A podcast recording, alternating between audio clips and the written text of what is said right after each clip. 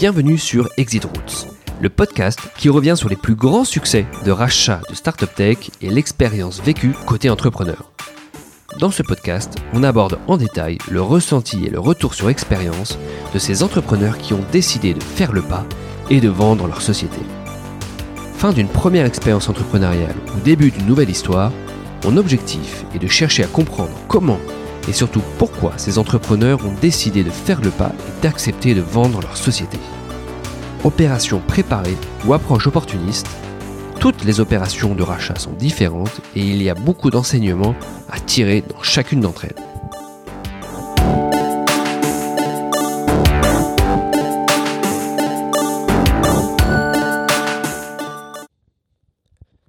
Pour ce nouvel épisode du podcast Exit Routes, je suis ravi d'accueillir Laurent Potel, cofondateur de la startup Réseaucar. Bonjour Laurent. Bonjour Hugo.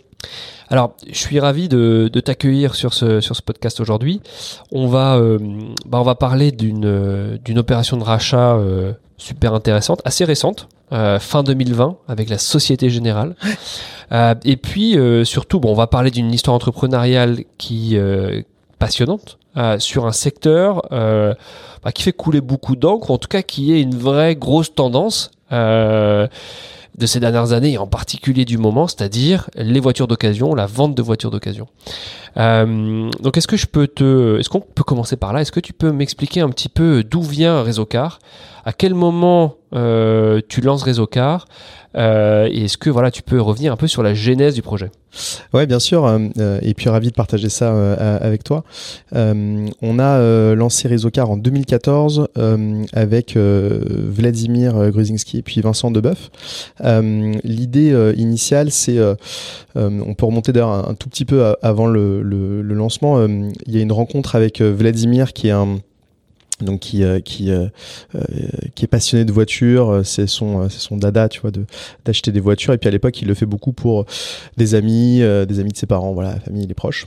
Et et à ce moment-là, donc nous on se connaît pas. Et euh, c'est une amie euh, euh, de, de, Londres qui, qui s'appelle Mila Marinova. Donc le, le, nom est important parce que c'est une, elle est, est d'origine d'Europe de l'Est et puis elle est, elle est anglophone. Elle m'appelle et elle me dit voilà j'ai un copain qui, qui, qui cherche à monter un projet et j'ai pensé que peut-être vous pourriez discuter. Donc je dis avec plaisir, je prends son numéro et puis j'appelle le gars et je me dis tiens bon c'est deux tu vois Gruzinski ça fait aussi Europe de l'Est. Et j'appelle et je fais hello donc on commence à parler anglais pendant pendant 20 minutes jusqu'à ce qu'il y en ait un de nous deux qui dise but you are French. Euh, et donc euh, là on, on, se rend compte que non seulement on est français mais en plus on habite vraiment littéralement à 100 mètres l'un de l'autre euh, dans Paris. Et, euh, et on se rencontre et le euh, l'idée de, de Vladimir en fait plutôt sa peine à la base c'était déjà de dire quand tu cherches une voiture tu as 10 sites, tu ouvres 50 onglets, euh, t'as pas d'outils, t'as pas de site, euh, t'as pas d'application qui te permet de, rechercher facilement euh, ton, ton, ton, automobile. Et à ce moment-là, avec Vincent, donc qui, qui, qui est un ami d'enfance, on avait créé une structure depuis, depuis un an donc euh, euh, enfin depuis euh, depuis un peu plus d'un an. Puisqu'en fait on avait moi quand j'ai fait la LSI à Londres c'était la crise des subprimes. Quand je suis revenu en France on a lancé une agence tous les deux avec avec Vincent qui était une agence de conseil en stratégie digitale. Qu'on accompagnait des clients plus ou moins gros. Et, et puis au bout d'un an on a on a on a lancé enfin on, on s'est dit ok on a vu plein de projets. Moi je voulais faire du conseil. Vincent il avait aussi il voulait voir des gros donc il allait chez Air France, euh, faire des gros projets chez Air France, chez Thales. Et puis moi, je suis parti en conseil, on a gardé la structure ouverte, euh, et, euh, et, donc on avait des clients récurrents, etc. Et au bout d'un moment, si tu veux, un de ses clients, donc ça a été, bah, enfin un de ses contacts, ça a été, ça a été Vladimir. Et puis à force d'échanges et puis de, tu vois, de, se poser des questions sur comment on pouvait créer quelque chose qui permette de faciliter la recherche, très vite, comme on est tous maniaques de la relation client et de l'expérience client, on s'est dit mais euh, finalement, euh, une fois que tu as fait euh, la, recherche et que tu as dit, OK, il y a une super voiture qui est à 500 km, bah, il faut, faut faire la transaction. Quoi. Et donc là, on a, on a, euh, on a créé euh, euh, bah, finalement la, la, les produits qui nous intéressaient pour permettre de faire la transaction. Donc c'était l'inspection. Donc tu, tu vas, c'est à 500 km, tu t'envoies quelqu'un à ta place qui va checker la voiture, voir si ça correspond déjà à ce que le vendeur décrit, ça correspond à ce que toi tu, tu, tu recherches. Et donc tu produis un rapport et sur la base de ce rapport, on va faire la livraison, l'immatriculation et tous les services vont, vont, vont s'enchaîner comme ça. Et donc au final, on lance en 2014 euh, avec une euh, sur la base d'un premier site qui était vraiment un site, euh, un MVP. Euh, c'était pas très joli, euh, c'était pas très, c'était pas très, pas très facile à utiliser, mais en, mais en tout cas ça marchait. on lance une finalement le site risocar.com avec une première levée de fonds. À l'époque, on lève 440 000 euros auprès de business angel, de, de friends and family et euh, on, on, lance ça en se disant bon bah voilà on, on va créer un, un, un carrefour d'audience sur lequel on va générer des leads et ensuite on va on va on va aider à faire la transaction euh, avec cette, cette idée cette mission qui est restée consistante depuis le début qui est de faciliter la recherche et sécuriser l'achat de voitures en France et, euh, et, euh, et en Europe. Alors est-ce que du coup pour bien comprendre est-ce que le pain de départ c'est après la recherche? Une fois que j'ai identifié la, la voiture une fois qu'il faut venir finaliser la transaction, vérifier qu'elle est conforme, etc., euh, etc. Ou est-ce que c'est également dans la recherche de la voiture? Bah, finalement, c'est un peu des deux parce que euh, déjà, euh, euh, le, le, réflexe de base d'un consommateur à l'époque, c'est toujours, largement le cas, mais, ça, évolue et notamment là depuis deux ans avec, la crise Covid, etc. C'est tu cherches à, quelques kilomètres autour de chez toi. Tu vois, donc tu veux pas faire deux heures de voiture pour aller voir. Donc tu, cherches à quelques kilomètres autour de chez toi. or, si tu fais ça, bah du coup tu te, tu te prives des meilleures opportunités du marché, voire tu te prives de, de trouver la voiture qui, t'intéresse. Donc nous déjà le premier point c'était de dire bah tiens en élargissant le, le, en, cassant la frontière géographique, euh, tu as plus de, facilité à trouver le, bon véhicule. Après, tu as un autre point qui est euh, l'asymétrie d'information entre le vendeur et euh, l'acheteur. ça, c'est les Lemon Market, ça a donné un prix Nobel, très simple. Que ce soit ta voiture personnelle ou que tu sois un vendeur professionnel de voiture, toi, tu, tu, tu connais tu connais par cœur tout ce qu'il y a sur le véhicule. Ton acheteur, lui, euh, bah, il a quelques minutes, euh, il n'a pas beaucoup d'éléments pour se rendre compte si c'est une bonne affaire ou pas.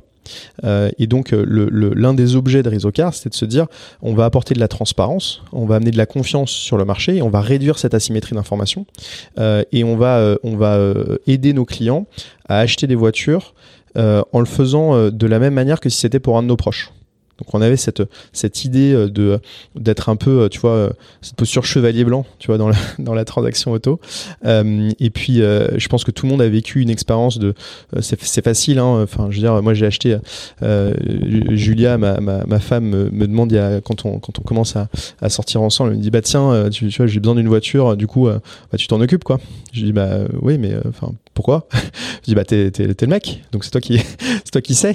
Donc euh, donc tu vois tu t'y connais un petit peu, mais bon enfin pas, beaucoup plus quoi. Et, euh, puis à l'époque euh, donc euh, je vois une voiture euh, je vois une voiture donc tu fais ok tu vas voir le gars euh, sur un parking tu dis ça va la voiture? Il dit ouais ouais ça va. Tu dis ok tu fais un tour tu dis il y a une rayure là. Il dit ouais ouais il y a une rayure là. Tu dis bon ok on peut faire un tour. Tu fais un tour de pâté de maison. Enfin tu vois ça sert à rien tout ce que tu fais quoi. Puis bah à la fin tu t'essayes de négocier mais qu'est-ce que tu négocies? Enfin sur quelle base? Et puis tu as ce truc on avait trouvé une étude d'ailleurs qui comparait la négociation d'un véhicule à l'expérience d'aller chez le dentiste. Euh, alors, j'ai rien contre les dentistes, mon, beau-frère et ma belle-sœur sont dentistes, mais euh, tu vois, c'est un peu anxiogène, quoi. Et le, le fait est que euh, quand tu négocies trop bien la voiture, tu te dis, tiens, euh, pourquoi c'est aussi facile de, négocier euh, Et puis à défaut, tu peux dire, tiens, ça allait un peu vite, j'aurais peut-être pu négocier plus. donc, t'es jamais content. En fait, finalement, le, cette expérience, c'est une expérience qui est, qui est assez anxiogène. Ça correspond toujours à un moment de vie important tu as un nouvel enfant, euh, tu, changes de job, tu, tu pars à la retraite, tu te fais plaisir, voilà. Euh, et euh, tu es tellement peu expérimenté euh, je parle pour le pour le pour le commun des mortels. Hein. T'es tellement peu expérimenté qu'en fait, euh, voilà, c'est le deuxième budget du foyer. Euh, tu, tu, tu dois engager le foyer dans dans une décision et euh, t'es voilà pas expert quoi. Tu tu rachètes tous les cinq ans euh, ta voiture. Bon, euh, donc le, le, la mission de Rizocar c'était ça, c'était de se dire on va faciliter la recherche, sécuriser l'achat avec des une posture qui est celle d'être dans la même équipe. Donc en fait, on achète la voiture ensemble. et d'ailleurs souvent chez Rizocar, le, le le, client, au final, il donne la décision au, au, conseiller. C'est assez fréquent que tu vois, ils disent bon bah qu'est-ce que vous feriez vous et, qu'est-ce que vous me recommandez? Et il suit, il suit la reco. Donc c'était c'était vraiment le, principe de base, c'était d'avoir tu vois ce, ce, ce, cette plateforme de confiance sur laquelle tu peux trouver des véhicules, les acheter et, être serein tout au long du process. Et alors, au moment où vous vous lancez, quel est un peu le, contexte concurrentiel? Parce qu'aujourd'hui, on connaît euh, des gros acteurs du véhicule d'occasion, euh, Aramis Auto, par exemple. Euh, il y en a d'autres, euh, Auto Hero, Kazoo au, UK. Enfin, plutôt acteurs américains d'ailleurs. Kazoo, c'est UK, c'est un, bon exemple. Mais c'est vrai qu'à l'époque, alors il y, y, a plusieurs choses intéressantes. Déjà, il n'y a pas de transaction à distance euh, de véhicules qui est faite et en tout cas c'est pas euh, c'est pas un axe du marché euh, très fort. donc nous quand on se lance c'est un peu Blue Ocean. Effectivement tu as quelques acteurs, tu as, Aramis qui existe depuis depuis 15 ans, tu vois, enfin une quinzaine d'années on va dire quand on se lance. Donc c'est à la fois un nouvel acteur et puis tu vois ils sont déjà quand même bien implantés. Il y a il y a pas vraiment d'autres alternatives hein, dans sur le marché donc nous on se lance sur sur un Blue Ocean on lève des fonds. Euh, très très vite, on, a, euh, a du trafic. Euh, et les autres acteurs que tu as cités, c'est des acteurs très récents. On pourra peut-être y revenir dans un second temps, mais c'est vrai qu'il y a eu une accélération assez nette, et notamment ces, ces 12-18 derniers mois dans, le, véhicule d'occasion et, dans la vente à distance de véhicules d'occasion. Mais ces acteurs-là, tout ça, ça n'existe pas quand on, se lance.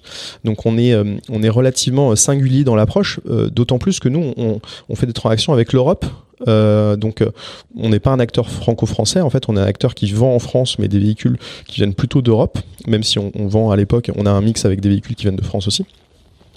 Finalement, il n'y a pas trop de, pas trop de, l'environnement concurrentiel est assez tranquille.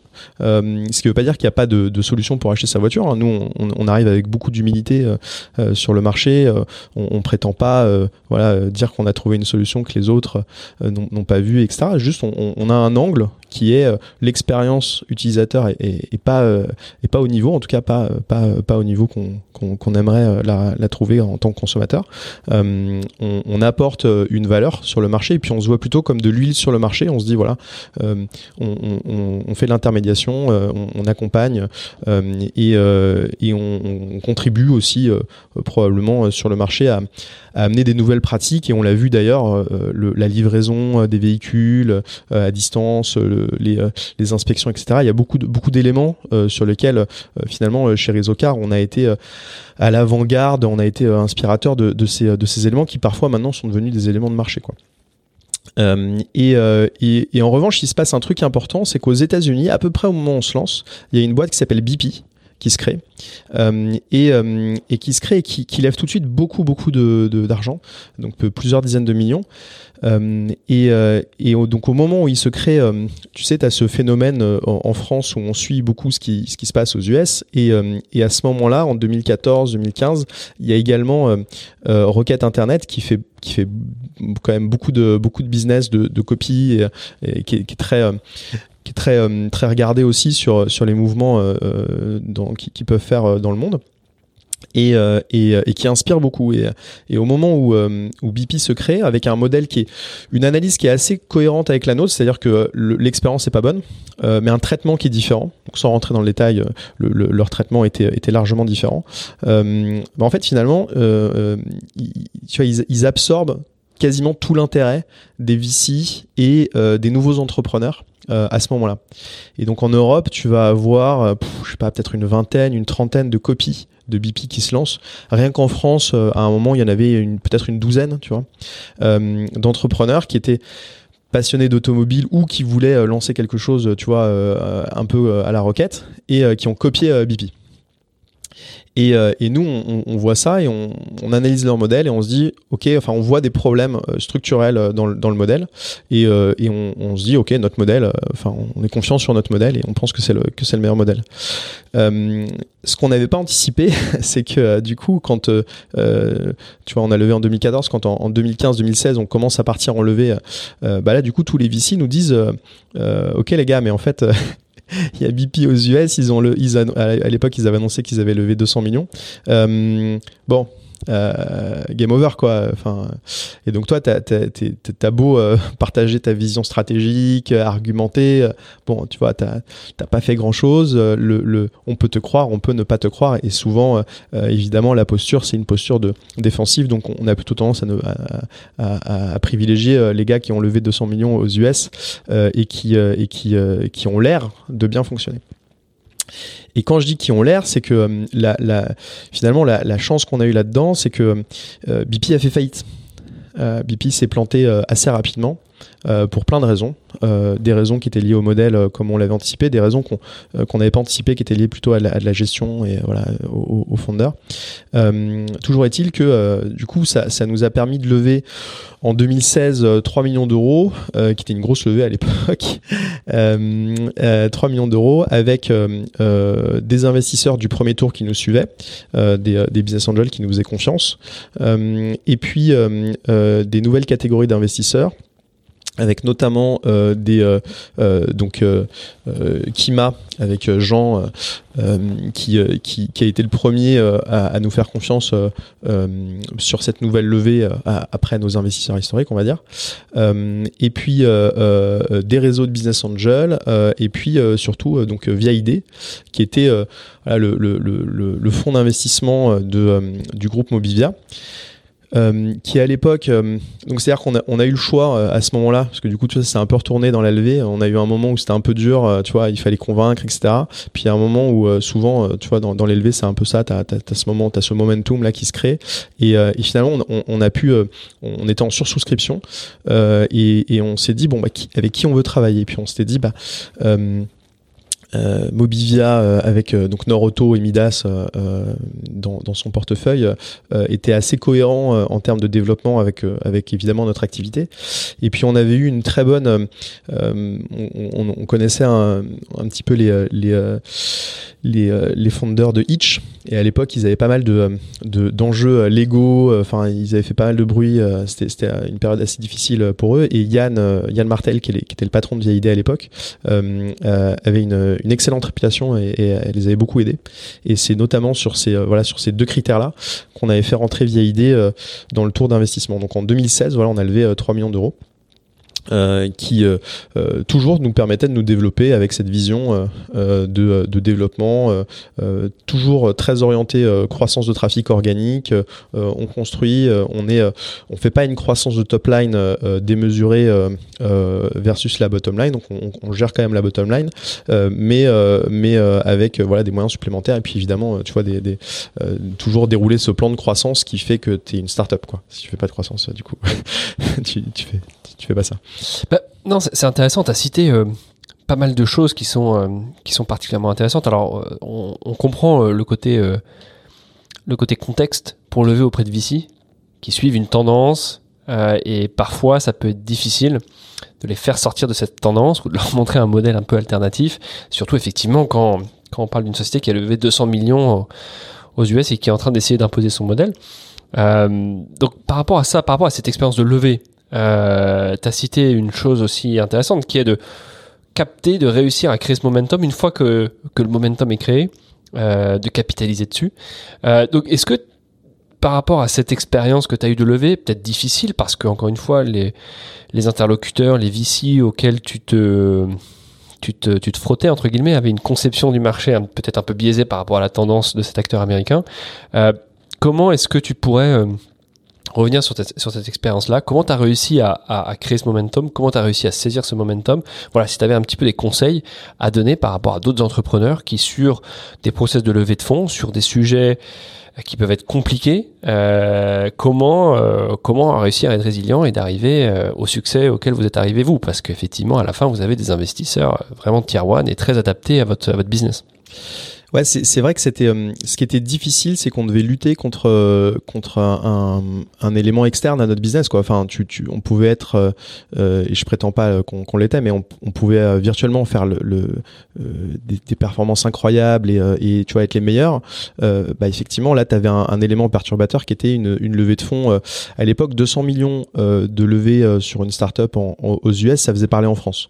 Donc c'était c'était c'était un autre marché aussi par rapport à, à ces derniers temps là où où finalement aujourd'hui, s'il y a une, boîte qui lève 200, 200 millions aux US, on n'est pas forcément au courant en France. Là, ça ferait vraiment beaucoup de bruit. Et, c'est vrai qu'on luttait, c'est difficile de lutter contre ce phénomène externe. Donc, euh, je pense qu'il y a un élément qui était euh, euh, déjà on avait bon, on avait plutôt des bonnes performances, on, avait des choses à défendre. Et ce que je, ce que je retiens en fait, c'est que finalement quand tu quand tu lèves, je pense qu'il y a, quatre éléments clés. c'est l'équipe founder, c'est le, le produit, qu'est-ce que tu fais et comment tu le comment tu le fais, et ensuite le marché, et puis après tu as voilà l'écoute historique, etc. je pense qu'il y avait il y avait un élément, c'est que l'équipe l'équipe Founder, elle était, euh, elle était euh, euh, très complémentaire. On était vraiment très très complémentaires. On avait bien bien mappé les compétences qu'on avait, celles qui nous manquaient. On a fait, c'est d'ailleurs avant cette levée qu'on fait rentrer Tristan Pilon, qui est le qui, qui, finalement est un peu le late founder chez Resocar euh, et qui, euh, qui, a, qui, a, pris une partie euh, de, d'opérations, de, voilà, de structuration qu'on n'avait pas, qui nous manquait. Donc on avait vraiment une bonne team de, de, de, de, founders et de, de, de management, avec des résultats aussi qui commençaient à être probants sur la création de trafic, de leads. on commençait à avoir, tu vois, en 2000, 2016, on avait peut-être quelques centaines de milliers de visiteurs par mois, ce qui commençait à être significatif sur un, un, un marché dans lequel le ticket d'entrée est assez élevé en fait en acquisition de trafic euh, payante. Donc on, arrivait à générer. En fait, on, avait, je pense qu'on avait une très bonne allocation du capital qui nous était confiée euh, et on, était, on montrait qu'on était, euh, tu vois, qu'on avait une gestion frugale. En fait, je pense que ces éléments-là, c'est des éléments qui étaient assez rassurants.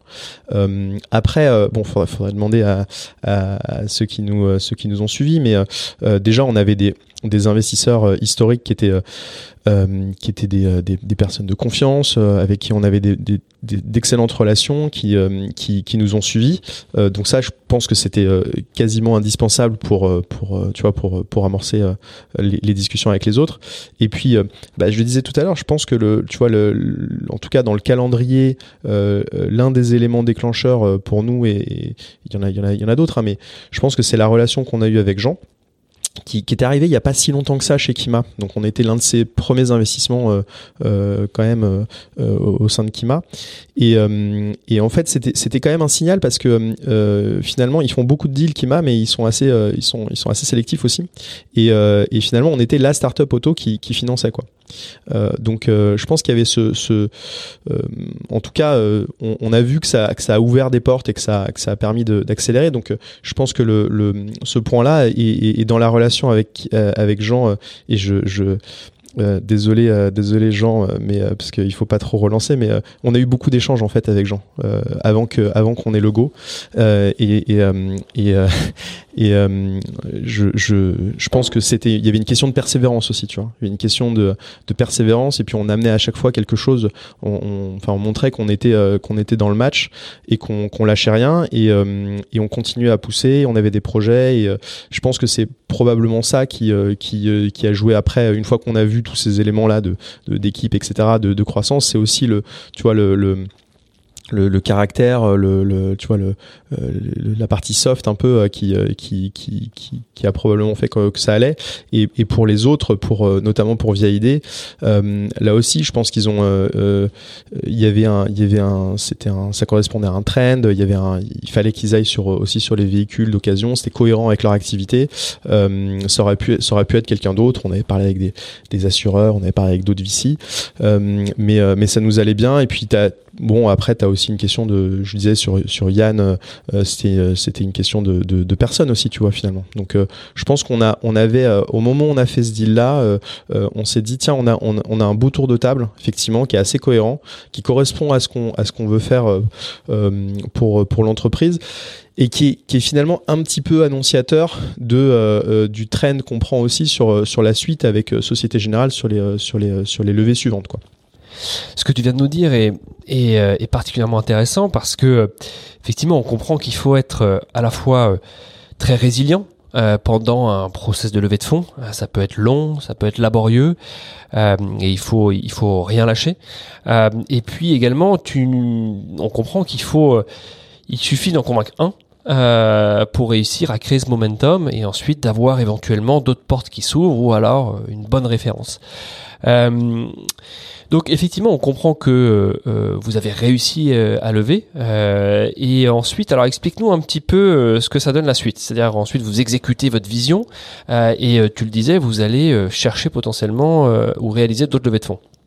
Ouais, exactement. Et alors en 2016, on, lance cette séquence puisqu'en fait finalement c'est c'est des séquences de deux ans. On a levé 2014, euh, 2016. Euh, Donc là, on se dit voilà 2016, 2018, euh, et on lance cette séquence de deux ans en se disant tu as une année de build et une année de, de run euh, avec euh, un nouveau projet majeur qui est et qui correspond à une vision qu'on qu'on a de, de, du marché, qui est la LOA, donc qui est la location avec option d'achat. Et en 2016, je pense qu'on fait partie des, des pionniers là-dessus. on, on développe un une vision sur euh, le fait que finalement euh, le marché de l'automobile est en train de se financiariser bien bien plus que que ce qu'on a eu l'habitude en France et notamment autour du leasing. on voit qu'il y a un trend qui est en train d'émerger assez fortement sur le véhicule neuf qui est drivé par les constructeurs qui finalement te propose en priorité un leasing sur ta voiture et euh, en deuxième temps un achat. D'ailleurs, toutes les publicités euh, font état plutôt de, tu vois, de mensualité que, que de prix d'achat. Euh, et, et, ça, ça correspond à, le pourquoi, pourquoi tu as, beaucoup, de, beaucoup de leasing qui est poussé par les constructeurs, parce que tu as de la régulation sur la sécurité qui drive le prix des voitures vers le haut, tu as de la régulation sur, sur le volet écologique qui là aussi drive le prix vers le haut, puisque tu dois, tu dois faire de la RD, etc., équiper tes voitures et, tes marges du coup se, compactent. Donc quand tu es constructeur, euh, tu sais bien que euh, une Clio que tu vendais 15 000 euros et que maintenant tu, veux vendre 20 ou 25 000 euros, euh, ça va être difficile de trouver le marché puisque le, portefeuille de tes clients n'a pas subi malheureusement la, même progression. et donc une manière de, gérer cette situation, c'est de, faire basculer le marché en leasing, ce qui te permet de, réduire la mensualité versus un crédit euh, de tes clients, d'afficher donc des mensualités qui sont plutôt attractives, euh, et puis euh, de, récupérer une part de, de marge que tu avais perdue sur le véhicule sur le financement finalement, euh, le mouvement il est initié par les constructeurs et nous à ce moment-là, euh, ce qu'on ce qu'on se dit, c'est euh, le, le marché amont du neuf se structure, le marché aval de l'occasion va forcément se structurer également. Et pour une raison technique qui est que pour faire du leasing sur une voiture d'occasion, tu as besoin qu'elle ait de la TVA récupérable. Donc pour que ton marché de l'occasion existe, il faut que ton marché du neuf soit déjà passé en leasing. Et donc on commence à travailler sur ce, sur ce principe de, de leasing de voitures d'occasion. Euh, et euh, on est probablement, euh, je pense, quasiment les seuls à, à ce moment-là à, le, à le travailler. Euh, donc on, on, voilà, on cherche, on cherche des, des, des, acteurs pour, pour, pour, le, pour travailler avec nous, côté banque. On, on, commence avec, avec Crédit Agricole, qui est à ce moment-là très actif et avec lesquels on, on a des très bonnes relations, on construit des très belles... voilà, on, a des, axes très intéressants qui se mettent en place. Euh, et puis euh, on, sort une première offre euh, qui, bah, qui permet à des clients d'acheter des voitures, enfin de consommer de la voiture autrement avec, avec de la LOA. Euh, on a une, un développement assez fort pendant cette période-là euh, sur les ventes également. Donc euh, voilà, on, le, business continue à progresser, on, on, avance. Et puis en 2018, on a une, bah, on arrive à la, à la, fin de la séquence donc de cette levée et donc on, se dit, on, a une conviction que après après un an et demi à, à travailler avec Crédit Agricole, on a une conviction qu'il faut absolument qu'on ait euh, euh, qu'on onboard dans notre capital une banque euh, pour faire avancer plus vite.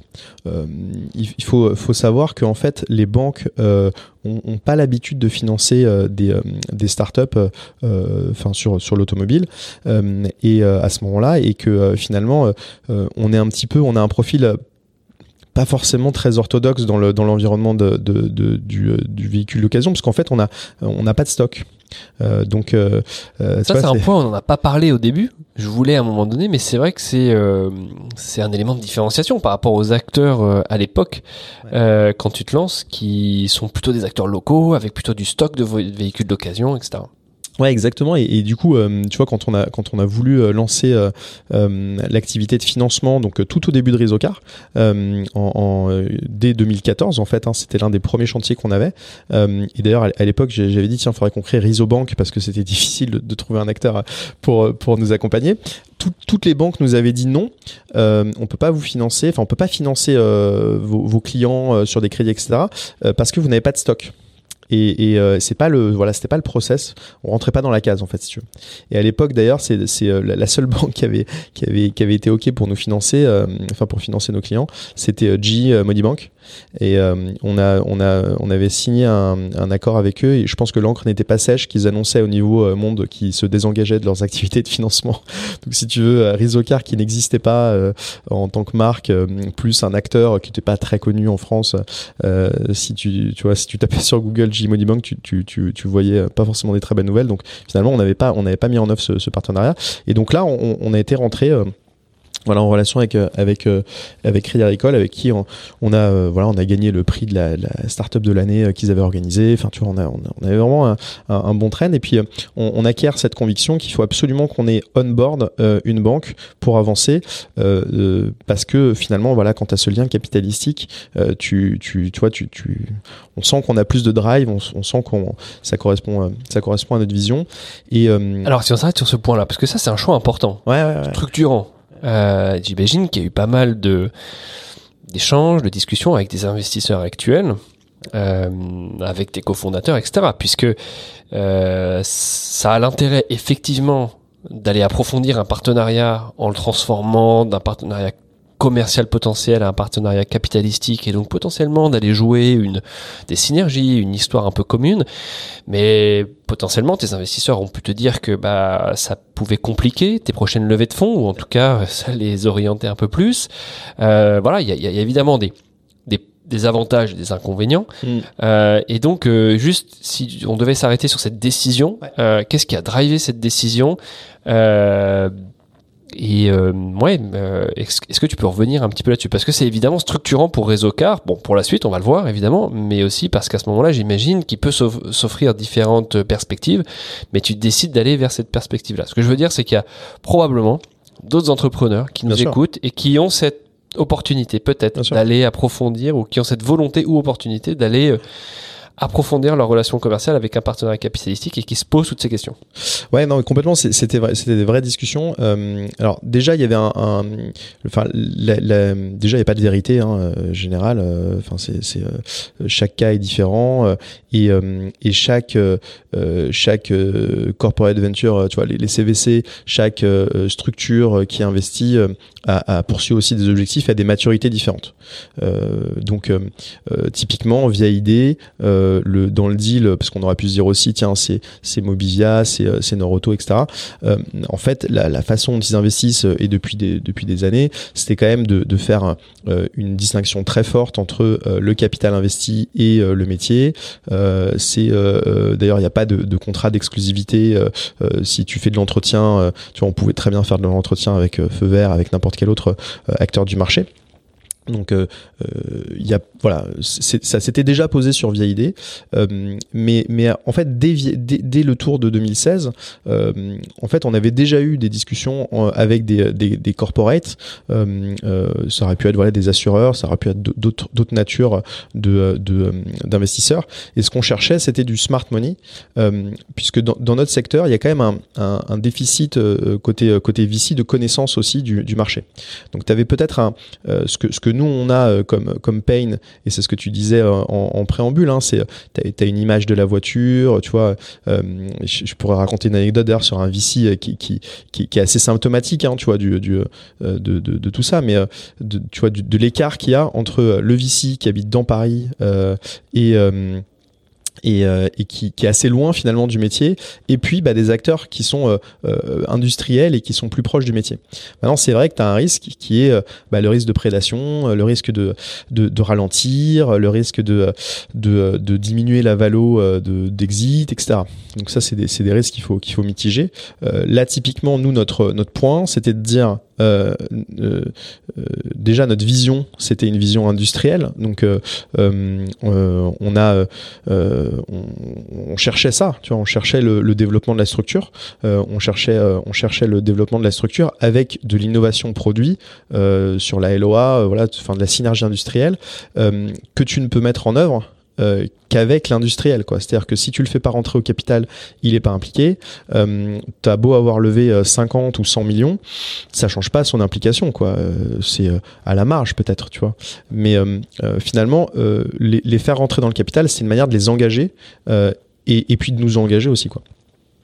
Et, et, tu vois, pour te dire, pour, pour illustrer, donc l'anecdote sur le VC, on a, on a quand même en 2016, euh, après qu'on est, euh, qu'on est, enfin, on était en train de clôturer la levée, euh, je croise un, un, un VC, euh, le, le, patron d'un fonds anglais qui était en France à un événement, et, et puis on parle, et puis il me dit, mais attends, mais c'est incroyable ce que vous faites, c'est exactement le genre de boîte qu'on veut financer.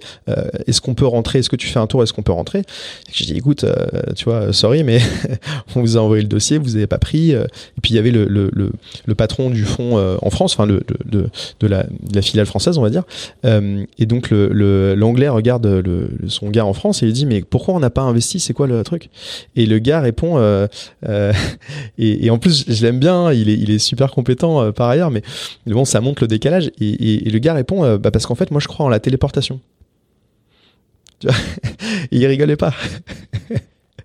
tu vois, et je raconte toujours cette histoire parce que ça te montre bien le décalage qu'il peut y avoir parfois entre euh, là où on en est, euh, là où, euh, là où, euh, là, tu vois, c'est, euh, je pense qu'il y a des, il y a des, il y a des, des rendez-vous où, tu vois, certains fonds pensaient que j'allais arriver avec, avec un bleu de travail, de l'huile sous, sous les ongles et, et, ce décalage-là que tu, que tu vis quand, forcément, hein, quand tu, quand habites dans le marais et que, tu vois, tu, tu, tu, t'as 3 km à vélo à faire pour aller au boulot, euh, il, te, il t'écarte un petit peu de la compréhension euh, réelle du marché euh, dans laquelle 80% des Français ont besoin de leur voiture. Tu as, des, trajets que tu peux pas remplacer. Tu vois, tu as des enfants, tu as des, activités, ton travail il est loin, enfin, tu vois, tu as mille raisons qui font que euh, bah, c'est pas un luxe la voiture, tu vois. Et ça, c'est un élément qui est, je pense, qui, est, fondamental dans, la compréhension que qu'on qu'on doit avoir quand on est, bah, quand on est parisien dans des, euh, euh, dans des, dans des cercles économiques, etc., tu peux pas juste euh, jeter l'opprobre sur des consommateurs qui, ont, qui ont un besoin de mobilité. et ça, c'est un élément sur lequel on est assez sensible chez Réseaucar parce que nous, on est en contact de ces clients. Donc, typiquement, la crise des Gilets jaunes, nous, ça faisait deux mois qu'on avait des clients qui nous appelaient en disant Mais je comprends pas, on m'a dit pendant 20 ans de rouler au diesel, on me culpabilise, je suis sanctionné financièrement. Et, tu vois, ce, ce vent de d'incompréhension en fait. C'était pas c'était de l'incompréhension le fait d'être jugé quoi. Euh, personne n'aime être le, le mauvais euh, tu vois de l'histoire. Et, et finalement ces gens là euh, tout le monde aimerait euh, rouler dans une voiture euh, neuve qui dont la carrosserie est parfaite, tu vois, etc. Mais après, tu as un reality check, c'est quels, quels sont tes moyens, quelle est l'allocation aussi de ces moyens que tu fais. Et donc, je pense qu'il y a un vrai rôle là-dessus et que nous on joue chez Rizocar avec avec une, vraie politique d'incitation à la fois pour ceux qui ont tu vois qui ont la capacité ou, ou, qui ont la possibilité de passer sur de l'électrique, bah, on les incite à passer en électrique, on leur offre euh, trois mois de recharge électrique et on, voilà, on a un discours incitatif là-dessus. Euh, et puis ceux pour, pour lesquels euh, ils n'ont pas la capacité financière, ils pas leur utilisation ne correspond pas à, à, autre chose qu'un véhicule thermique. bah là, ce qu'on fait, c'est qu'on a un programme qui s'appelle Réseau Green, sur lequel on va engager, on s'engage à, compenser la première année d'utilisation du véhicule de nos clients. Donc on achète des, des crédits carbone, on va, on va, on, maintient des forêts, on plante des arbres, on, participe à, des initiatives qui sont euh, qui, qui éduque et qui participe euh, et qui et, et qui compense. Euh, et on, fait ça voilà on fait ça de je pense qu'on est quasiment les seuls d'ailleurs sur le marché à le faire sur le sur l'automobile en se disant qu'il faut que ce soit repris quoi. Donc pour revenir au sujet en tout cas l'anecdote est, assez marrante. C'est marrant aussi que ce soit un, anglais un peu plus pragmatique que le français qui mise plus sur la téléportation qu'effectivement la vente de voitures d'occasion. Bon c'est une anecdote assez marrante. Mais effectivement et si on revient sur le sujet moi ce que je retiens, euh, tu l'as rappelé, c'est important euh, de bien distinguer euh, les acteurs stratégiques qui ont des branches de ce qu'on appelle le corporate le CVC, le Corporate Venture Capital, et effectivement où vraiment là ils vont avoir, où il va y avoir une dissociation forte entre l'activité et l'activité euh, stratégique, on va dire, et l'activité d'investisseur, et les deux n'étant absolument pas liés, et c'est mmh. souvent comme ça que ces CVC fonctionnent. Et donc là, ils sont plus dans un rôle d'investisseur que de euh, partenaire stratégique. Donc on le voit avec le, premier tour que tu fais. Là, potentiellement, le contexte est un peu différent avec la Société Générale, peut-être moins CVC, peut-être plus partenaire stratégique, mais en tout cas, on comprend que euh, pour euh, aller chercher des objectifs, croître, exécuter la vision que vous aviez, c'était indispensable que d'avoir ce partenaire de financement. Et très tôt, vous aviez déjà identifié ça, et donc il fallait, il fallait le réaliser. Et je l'ai vu sur d'autres personnes que j'ai interviewées, par exemple Compte Nickel, BNP Paribas, il fallait ce partenaire bancaire. sûr. Donc, euh, donc euh, on, voilà, ce que je retiens aussi, c'est que par rapport au projet, qui est un projet industriel, tu l'as rappelé, on comprend l'importance et la logique d'aller chercher ce partenaire.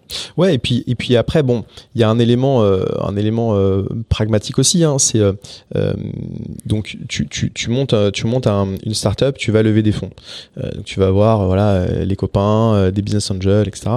Et en fait tu fais tu fais quand même une promesse de liquidité à ces personnes. Donc disons que tu as un horizon auquel tu dois tu dois bah, rendre la confiance, rendre l'argent des, des investisseurs et, donc tu voilà, tu, euh, tu fais cette trajectoire en me disant, bah, il y a différentes manières. Hein, euh, tu as des IPO, les sorties partielles, les sorties totales, euh, mais il y a, y a, quand même un, moment où tu dois, tu dois réaliser quoi. et, évidemment, quand tu lances, c'est un petit peu ce, truc de quand en, 2014 on lève les fonds, en fait, on regarde les critères qu'il faut qu'on ait atteints pour lever en, en 2016 et, et, on fait en sorte de les atteindre. Euh, donc tu fixes les objectifs euh, et, tu, et tu les atteins. Donc euh, dès lors que tu as cette, cette, cette, philosophie, bah, tu te dis, tiens, c'est qui les exits euh, potentiels de, de, de Rizocar?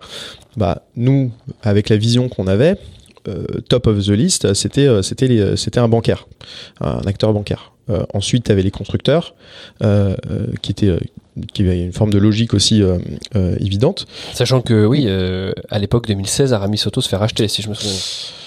Ouais, Aramis Auto se fait racheter, euh, se fait racheter effectivement euh, par euh, par par PSA, qui a un gros mouvement sur le marché. Il n'y a pas eu beaucoup d'exits dans l'automobile, quasiment pas en fait. Hein, et c'est un, un vrai mouvement. Et et, et et alors, pourquoi nous on préférait une banque plutôt qu'un constructeur? Euh, Parce qu'on avait, euh, on disait euh, pas de stock tout à l'heure. En fait, la vraie philosophie, c'est qu'on on, veut être indépendant d'une marque pour pouvoir recommander n'importe quel véhicule à nos clients. Donc, en premier lieu, la banque, puisque la banque c'est c'est l'endroit absolu de la confiance. Hein. Tu, as toutes tes économies à ta banque, tu te poses même pas la question de savoir si c'est un acteur de confiance. C'est forcément un acteur de confiance. Donc, ça correspond beaucoup plus à notre vision. Après, bon, il y a une forme d'évidence à ce qui est des banques. Ça aurait pu être un assureur, ça aurait pu être un média, ça aurait pu être euh, euh autre, chose, du PI, etc. Mais euh, euh, bancaire, c'était le, c'était la, voilà, l'élément, enfin le, le les acteurs sur les marchés qui nous, semblaient les plus euh, les plus cohérents pour nous. Et donc, ce qui est intéressant, c'est que quand on fait notre levée de fonds, en fait, très très tard dans le dans le processus de levée, tout à la fin en réalité. Euh, en fait, on n'avait pas contacté euh, Société Générale. Euh, parce qu'ils étaient assez actifs sur, sur pas mal de, sujets sur l'automobile. Et puis euh, il nous semblait que et donc c'est une, une, un bon learning hein, il nous semblait qu'ils ne seraient pas forcément intéressés ou qu'on était peut-être concurrents sur certains aspects et on voulait pas on voulait pas forcément enfin on n'avait pas été proactif et puis tout à la fin, euh, on, a une, euh, on a un échange qui, qui, euh, qui, se, voilà, qui se met en place avec, avec Jean-Hugues Delvolvé, qui est le, patron à l'époque de CGI Finance, qui est un financeur spécialisé dans l'automobile au sein du groupe Société Générale. C'est un leader en France. et puis on se rencontre avec, avec Jean-Hugues. Et euh, donc il vient, il vient à Boulogne, ils sont, euh, leurs locaux sont à Lille, il vient à Boulogne. Et euh, écoute, au bout d'une heure et demie, deux heures d'échange, bah, extrêmement intéressant pour moi et, pour lui. Hein, je pense qu'il y avait vraiment, enfin on a on a un fit à ce moment-là qui, qui se qui se crée et, et puis il me dit bah, comment on fait pour travailler ensemble? Et je lui dis bah alors pour travailler ensemble faut, faut, faut investir et il me dit, c'est-à-dire? Je dis, bah, on est en train de faire une levée de fonds. Euh, bon, euh, euh, évidemment, euh, on, on, on, privilégie un bancaire et euh, voilà, il, y a, il faut voilà, faut rentrer dans la discussion. par contre, c'est c'est c'est dans un mois quoi. Enfin, on finissait le processus un mois plus tard quoi. Et et, et, donc là, il me dit ok, bon bah j'ai jamais fait, je, je, me renseigne, je te rappelle. il me rappelle quelques jours après, il me dit ok c'est bon, on est on est intéressé. Est-ce qu'on peut se voir la semaine prochaine à la défense pour pour pour lancer le, projet. Quoi. Et donc là, on est, euh, euh, on va à la défense avec euh, avec Tristan d'ailleurs à l'époque. on va on va à la défense et et puis bah donc on est deux et je pense qu'ils sont une bonne peut-être une bonne quinzaine une bonne vingtaine autour de la table et, et donc tu as bon tu là tu vois toute l'organisation Société Générale avec les BU les différentes tu vois équipes du MNA etc et, euh, et puis on commence à faire le, kick-off de euh, voilà, on, fait une espèce de comme on se connaît pas, euh, on fait une espèce de mini due deal, tu vois, rapide avant qu'il fasse une, une offre. Hein, donc c'est pas une vraie due deal, mais c'est un, tu vois, des éléments qui, qui sont importants pour eux. et puis et puis ils font toute cette liste. Et, à la fin, je leur dis, ok, bah, bah nous aussi, on aimerait bien faire une, une petite due deal de, de, de, de Société Générale. Et, du coup, en fait, euh, ils disent ok, ouais, super. Euh, et, euh, et, ils nous ouvrent les portes sur, sur plein d'éléments qui, qui étaient très importants pour nous. et on passe, on passe une journée complète à, rencontrer différentes équipes. et, ils nous ouvrent vraiment les portes. Enfin, on apprécie à ce moment-là la transparence qui est extrêmement forte. et je pense qu'on sort de cette sort de cette journée en se disant ok on a la même vision ils sont ils sont en termes de culture ils sont assez proches de nous sur beaucoup d'éléments euh, si, si l'offre est bonne, euh, enfin tu vois, on, on, est on est ok, euh, ce serait notre, ce serait un, un, choix intéressant pour nous quoi. Et en fait, en un mois, ils sortent une ils sortent une, une LOI, c'est c'est l'offre qui convient avec les personnes qui conviennent et on, et on décide de partir avec Société Générale dans une relation dans laquelle on se dit, donc ils rentrent en minoritaire, dans une relation dans laquelle on se dit la trajectoire possible, c'est le rachat. Euh, mais c'est pas une obligation. Et donc, euh, sans, sans, euh, sans, rentrer dans le détail, tu vois, de, toutes les conditions qu'on a pu mettre en œuvre, mais on, a, on a, on a du confort mutuel sur le fait que on, on, on, se donne rendez-vous, mais il n'y a aucune, y a aucune notion de d'exclusivité qui, qui, est accordée, on va dire, et, et surtout euh, et ça, c'est important pour ton point de est-ce que ça te bloque ou pas. Euh, surtout, euh, en fait, on, fait tout pour que il ne puisse pas être bloquant et, eux-mêmes d'ailleurs ne veulent pas être bloquants à ce moment-là hein, dans la discussion, euh, si en fait c'est un autre acteur qui, qui, qui euh, avec lequel on avance. Et donc on se dit voilà, on, se reparle plutôt euh, voilà fin 2021, début 2022, c'est à peu près ça l'horizon le, le, qu'on se donne quoi. Mais oui, en tout cas, vous n'ancrez pas les choses juridiquement. Bah, c'est-à-dire que juridiquement, on encadre, euh, tu vois, une forme de, euh, de euh, ça correspond à peu près à ce que j'ai dit dans l'esprit, quoi. C'est, on encadre le fait qu'il n'y ait pas d'exclusivité, que si c'est pas eux, on peut les, on peut, on peut draguer, tu vois, on peut, on peut les sortir au besoin, donc ils peuvent pas, ils sont, ils sont pas bloquants, et on fait, on fait tout pour que cette, c'est un actionnaire minoritaire. Euh, si ça avance avec eux, très bien, on, on, fait des choses pour que ça puisse le, euh, qu'on puisse, on puisse être en capacité d'avancer, mais en même temps, on, on, fait en sorte que euh, tout nous permette d'avancer avec un acteur, avec une autre banque, avec un autre acteur, un constructeur, un VC, etc. Donc on, on se, on se ferme aucune porte. Et mais en tout cas, vous le prévoyez dès le départ. Dès le départ, et juridiquement, vous mettez en place les choses qui vous permettent soit de les sortir, soit de leur permettre de monter au capital, en fait. Ouais, exactement. Et donc, on, voilà, on a une mécanique qui est, qui, qui, qui est, très, qui est très saine et qui correspond à tout le monde et qui, euh, évidemment, qui, qui leur permet de d'avancer avec nous euh, tu vois euh, sereinement euh, nous, aussi mais qui qui met pas en péril la boîte parce que même eux hein, je veux dire dans, la discussion il faut se dire que si si tu travailles pendant deux ans trois ans et qu'en fait ils ont pas l'envie euh, de, de, de, racheter, euh, bah ils, ont, ils sont quand même minoritaires. Quoi. Donc il faut, il faut aussi qu'ils puissent, euh, que la boîte, la boîte puisse continuer à vivre, euh, à, tracer sa route différemment. Tu vois. Donc je pense qu'ils sont assez sensibles à ça. Et puis en fait, on est, on est en train de se dire qu'on veut travailler ensemble. Donc tu, tu vois, c'est un peu toujours la même chose. Tu, tu il faut que, faut qu'il y ait une, qu'il y ait une forme de, de d'accord, que tout le monde soit à l'aise avec la situation. Donc je pense qu'on fait un bon, un bon deal à ce moment-là, euh, à la fois, donc on lève à peu près 10 millions d'euros euh, au global. Et, euh, et puis on, on, on, se met dans les conditions. On se dit voilà on peut travailler ensemble. Euh, on n'insulte pas l'avenir. On se on se met pas dans un dans une situation difficile où on a un seul une seule exit possible etc et puis on et puis on avance et, euh, et donc, euh, donc à ce moment-là, donc on commence à travailler avec eux et, euh, finalement, si tu veux, le, le, les, deux années, puisque donc l'investissement se fait en, en 2018 et la, sortie, le rachat se fait en, fin 2020, les deux années montrent encore davantage que à la fois on partage vraiment la vision. on a des éléments dans le développement de Rizocar en tant que structure et dans le développement euh, de, euh, de, de au sein du groupe, on voit qu'il y a des éléments qui sont assez euh, euh assez probants euh, et, euh, et, on a envie tu vois de d'aller plus loin. Et en 2020 alors un tout petit peu avant le, le, le, le premier confinement et puis le, tu vois l'explosion de la crise on, on, se dit ok on va peut-être c'est une bonne idée qu'on échange un peu plus tôt que ce qu'on avait imaginé. Et voilà il y a une envie envie commune d'avancer à ce moment-là avant le Covid. Juste avant.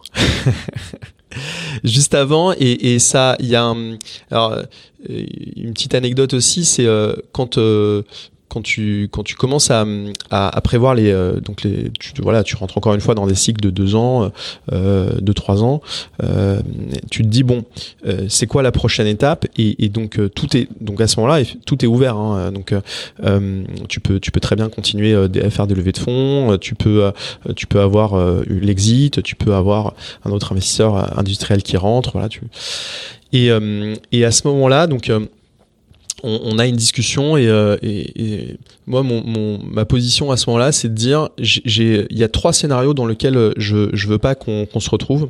Euh, le premier, c'est que on, performe trop. Tu vois, la, boîte en, à un tel niveau de performance que finalement, tu t'es trop cher.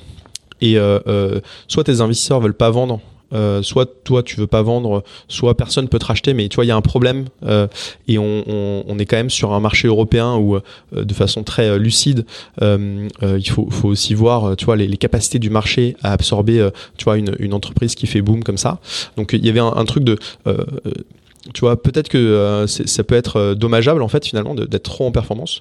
À, contrario, si, es, si, si tu si es en contre-performance, euh, si tu si ta croissance ralentit voire pire, si si, si tu si tu si tu si tu fais de la décroissance, c'est cata parce que tu vois ta valo repose notamment sur ta capacité à créer de la croissance. Hein. Tu es une startup parce que tu fais de la croissance, t'es pas une startup parce que tu, tu l'as décrété. Tu, tu ça doit se prouver tous les ans, tous les mois. Et puis le troisième scénario que, que, je, que je décris, euh, je dis voilà, je voudrais pas me retrouver non plus dans une crise financière, dans une crise mondiale. Donc bon, ça c'était pas mal. Donc on a bien coché, euh, on a bien coché cette case. Euh, pour autant, tu vois, finalement, on rentre dans le, dans, en, mars dans le, dans ce premier confinement avec, avec une réalité de marché qui est que tout le monde ferme le rideau. Donc le marché s'arrête. Hein.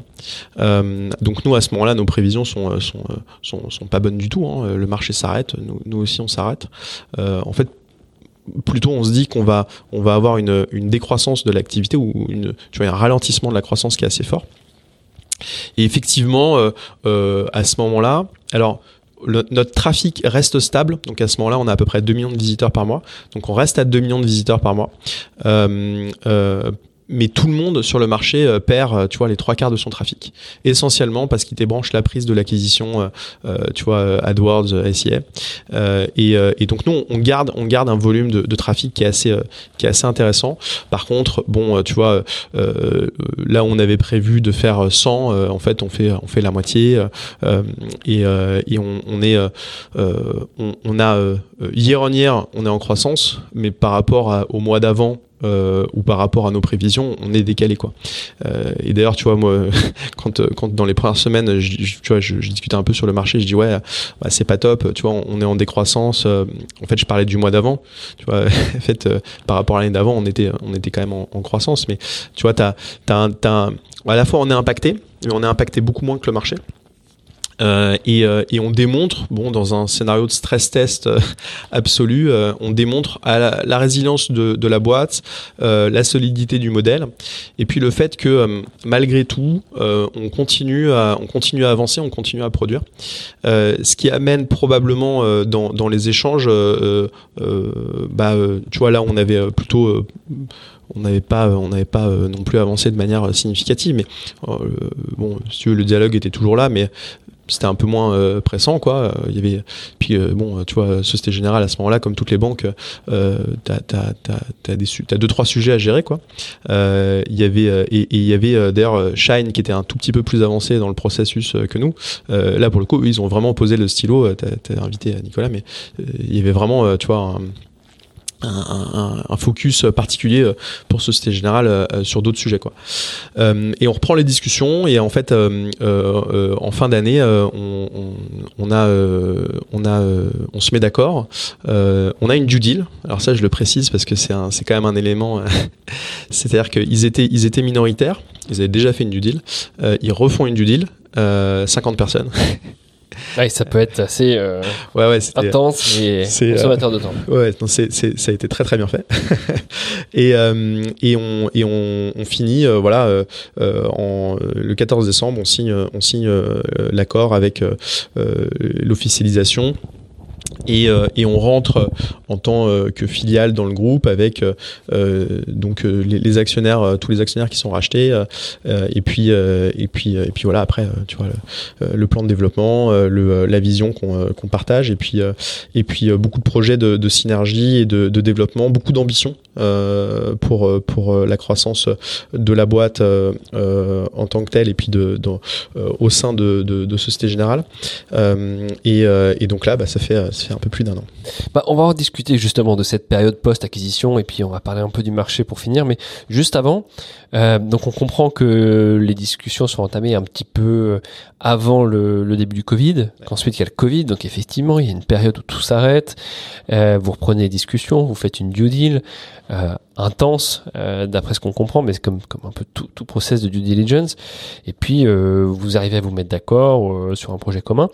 Pendant toute cette euh, période-là, tu te poses jamais la question de te dire est-ce que c'est le bon, pas le bon partenaire? Est-ce que je vais solliciter le marché? Oui, non. Comment ça se passe de, de, de, ton côté? À quel moment tu fais le, tu prends la décision? Sur quelle base? Et aussi peut-être est-ce que tu, tu gères tout tout seul ou tu te fais aider? Alors bon, déjà, euh, déjà euh, euh on, fait on fait beaucoup en équipe hein, chez Réseaucar. Donc il y a il y Vincent, il y a Tristan avec qui on, échange beaucoup sur le sujet. Vladimir était est parti en 2018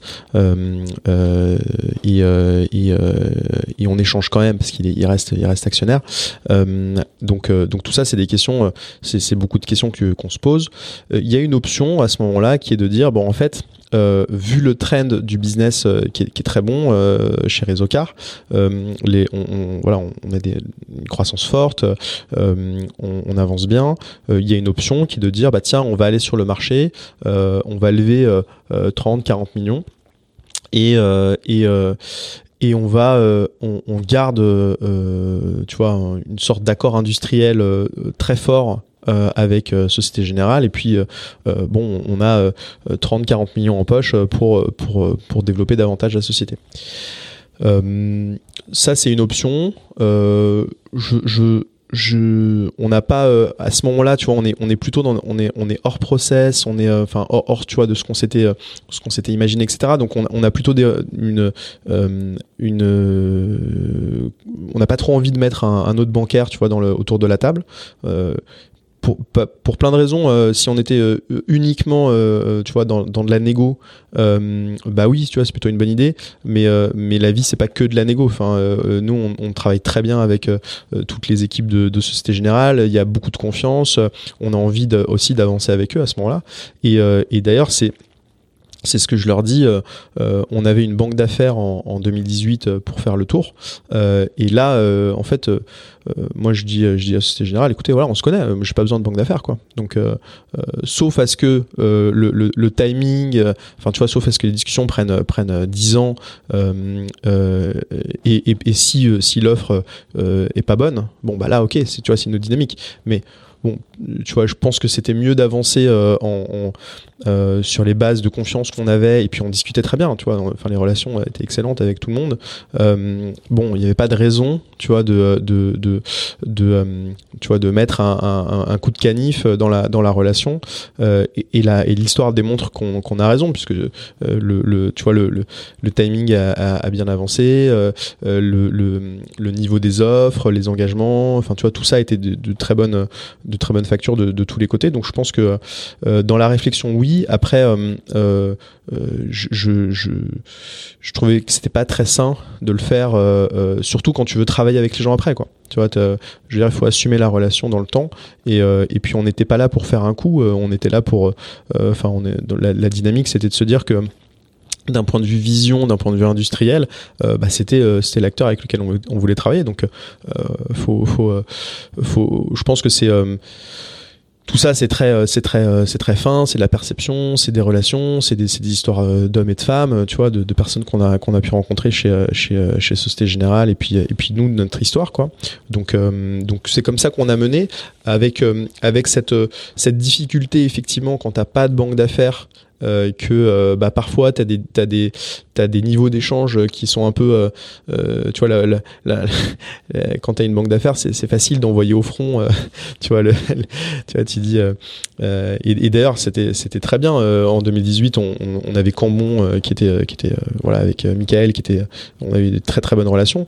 là, c'était un petit peu. Tu vois, bon, on, se connaissait, quoi. Tu vois, donc finalement, j'ai assumé les, là où il fallait aller au front, bon bah voilà, et on, se disait les choses.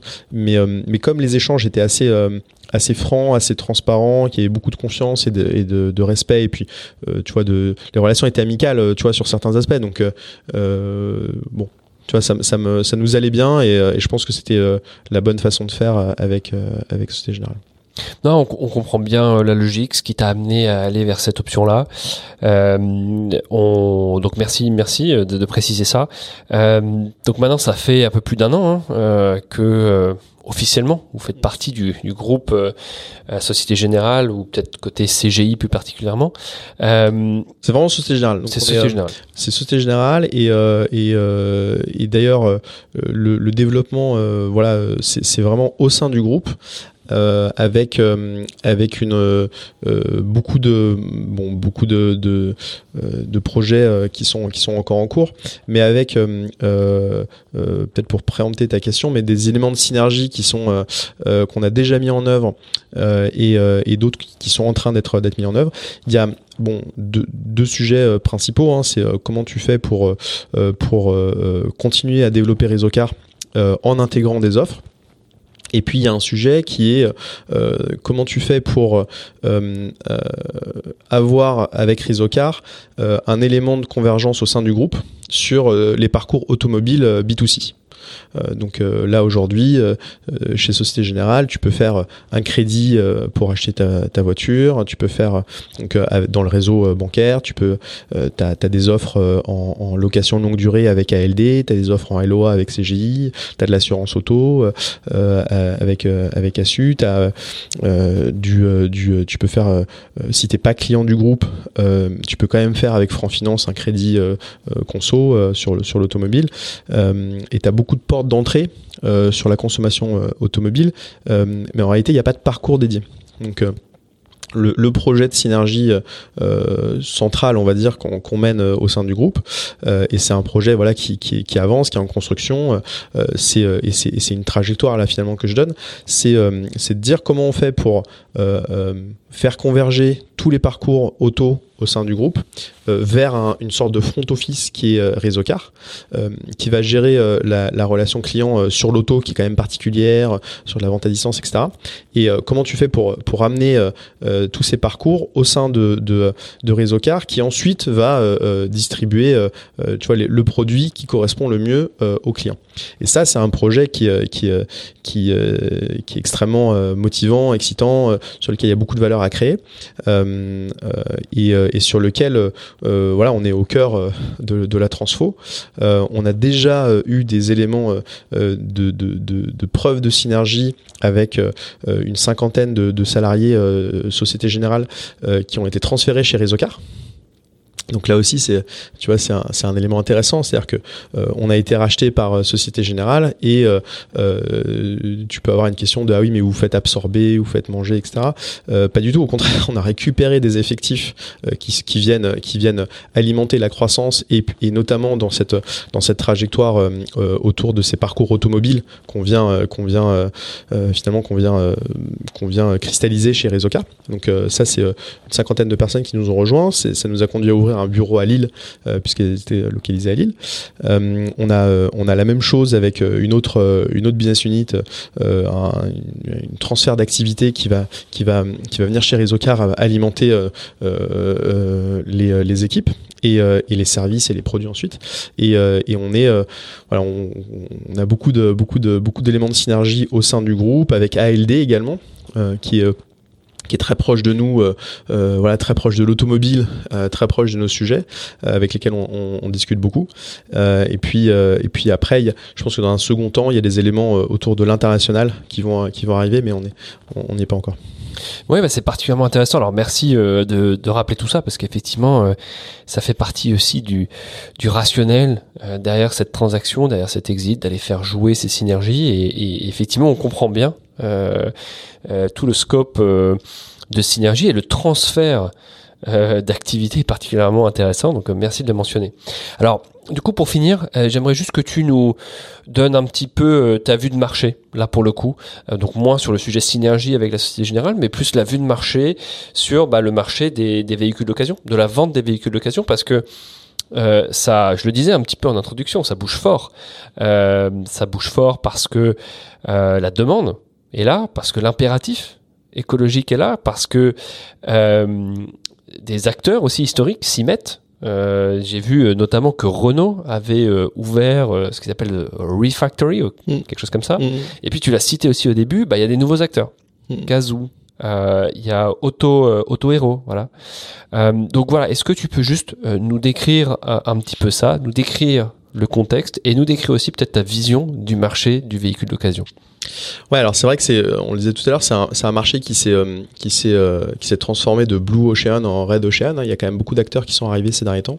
Euh, c'est un marché qui, qui attire pour, pour donc pour les raisons que j'ai indiquées tout à l'heure, qui motivent le constructeur à, à, amener le leasing sur le véhicule neuf, mais qui l'amène également à, reconsidérer le véhicule d'occasion. C'est-à-dire que quand tu es constructeur, il y a, il y a 10 ans, le véhicule d'occasion, c'est un, c'est bon, c'est un élément du, du Global, mais c'est c'est pas un élément de focus.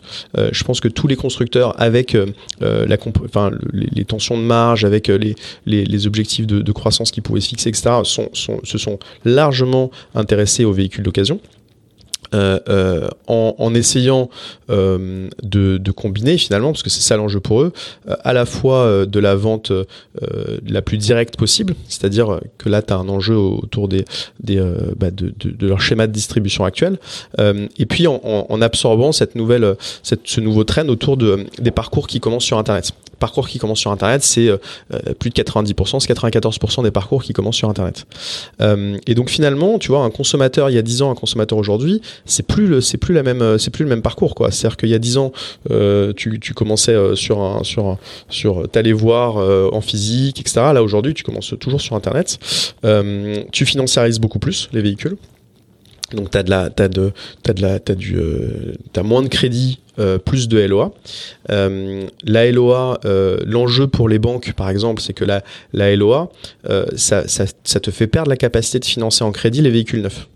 Donc tu as déjà perdu le marché du véhicule neuf. Donc le, là maintenant, il reste le marché du véhicule d'occasion. La bonne nouvelle, c'est que euh, marché du véhicule neuf, c'est un million de, de, véhicules qui sont vendus à particuliers marché du véhicule d'occasion, c'est 6 euh, millions l'an dernier.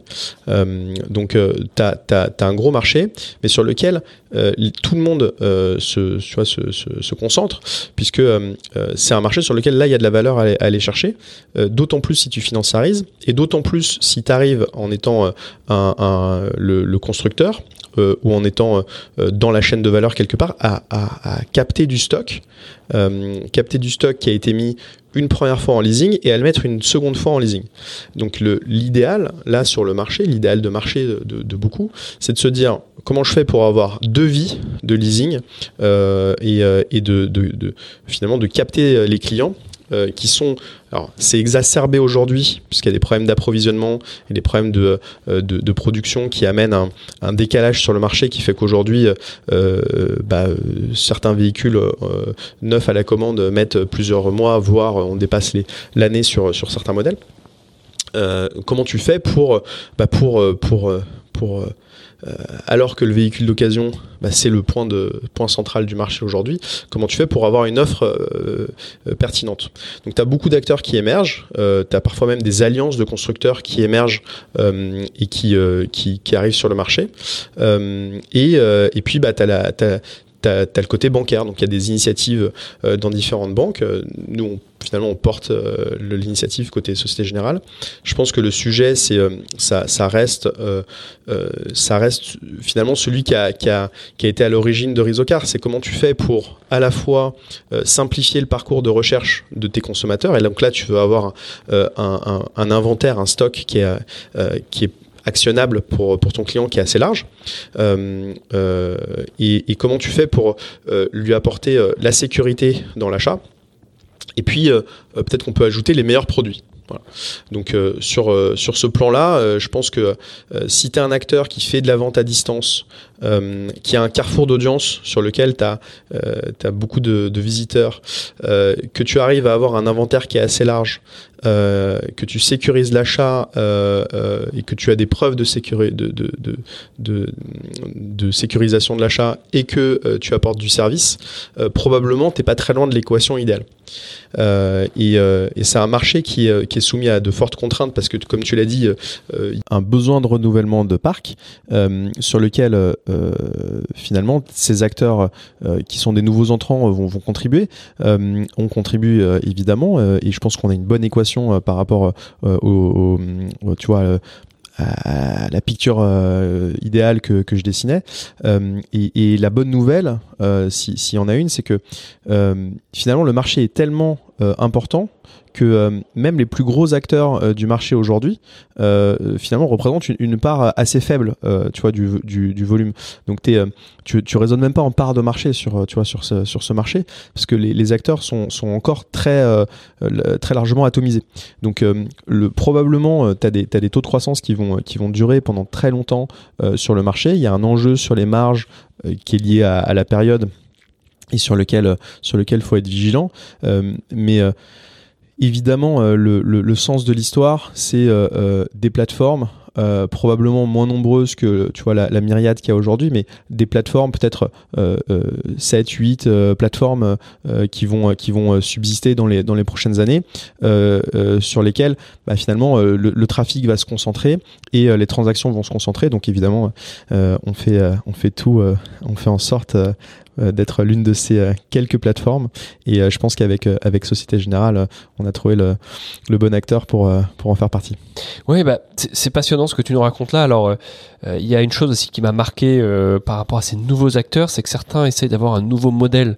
je voyais notamment Kazoo qui essayait de mettre en place un système d'abonnement un peu à la Netflix. Donc on voit aussi qu'il y a des modèles des nouveaux modèles qui vont peut-être émerger à terme. Ouais, tout à fait. Alors l'abonnement, c'est euh, c'est l'un des éléments de, de euh, là de finalement c'est de la c'est de la LOA flexible. Hein.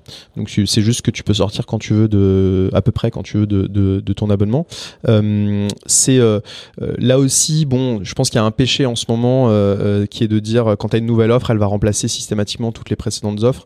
bon, la LOA ça a un intérêt, probablement ça ça, a un intérêt marketing en fait. Hein. C'est une c'est une part du marché qui va être intéressée par des consommateurs qui vont être intéressés pour avoir euh, une flexibilité ultime hein, euh, sur euh, sur la, la, la, location à vue de leur véhicule. je pense que ça va ça va être une offre. Après, bon, c'est une offre qui a un coût. c'est une offre qui a des contraintes, donc là aussi, tu vois, il faut, faut, faut, faut, être, faut mesurer à quel point, tu vois, la, pénétration de, de, cette offre va, va être, va, va, va être significative. mais, mais ce qui est intéressant et ce qui est vraiment euh, euh, passionnant pour moi, c'est que euh, quand on est arrivé sur le marché, effectivement, il y avait peu d'acteurs peu d'innovation et finalement c'était un peu les mêmes recettes qui étaient, euh, qui étaient répétées. Euh, là, on voit depuis quelques années qu'il y a des, des, euh, des initiatives d'innovation dans tous les compartiments du marché. donc, on le voit sur. Là, nous, on parle de distribution de voitures, mais tu l'as sur le servicing, tu l'as sur sur le sur les inspections et sur le tu vois le, le ce, ce, ce, ce, côté très très métier aussi. il y a beaucoup d'innovation et, et, et puis après sur la partie digitale, parce que nous, en fait, chez Rizocar, on est euh, on, vend des voitures mais en fait on est une boîte digitale quoi le, cœur de la boîte c'est quand même c'est quand même on, est vraiment euh, très orienté là-dessus euh, on voit tout ce qu'on peut faire tout ce qu'on peut mettre en œuvre ce qu'on peut développer et comment on peut in fine améliorer l'expérience client et se mettre à un niveau je, le disais tout à l'heure mais qui est qui est il faut réaliser que quand tu as un changement de véhicule, ça correspond à un changement de vie.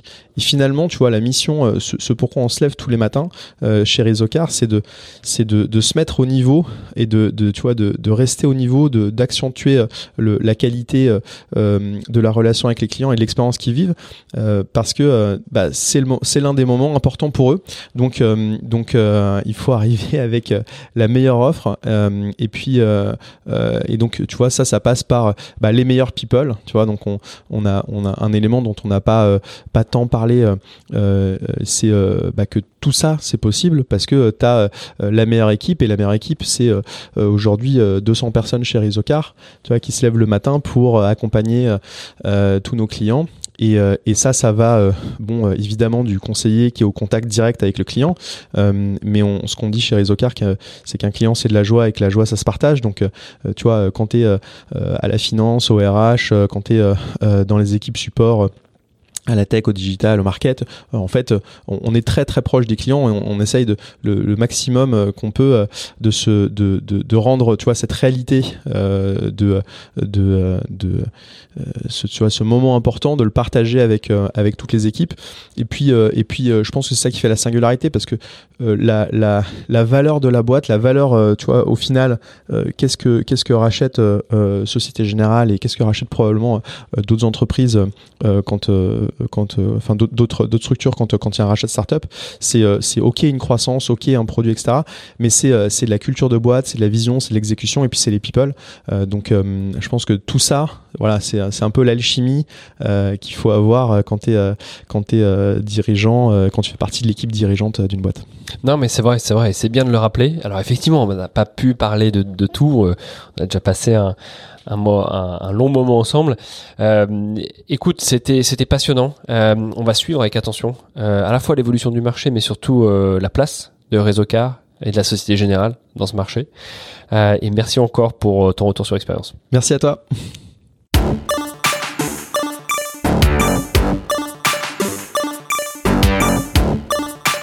J'espère que vous avez autant apprécié l'écoute de cette édition que j'ai pris de plaisir à préparer cette interview.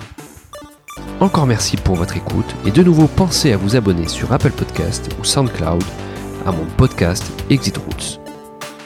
Enfin, n'hésitez pas à commenter et partager cette édition autant que vous le souhaitez.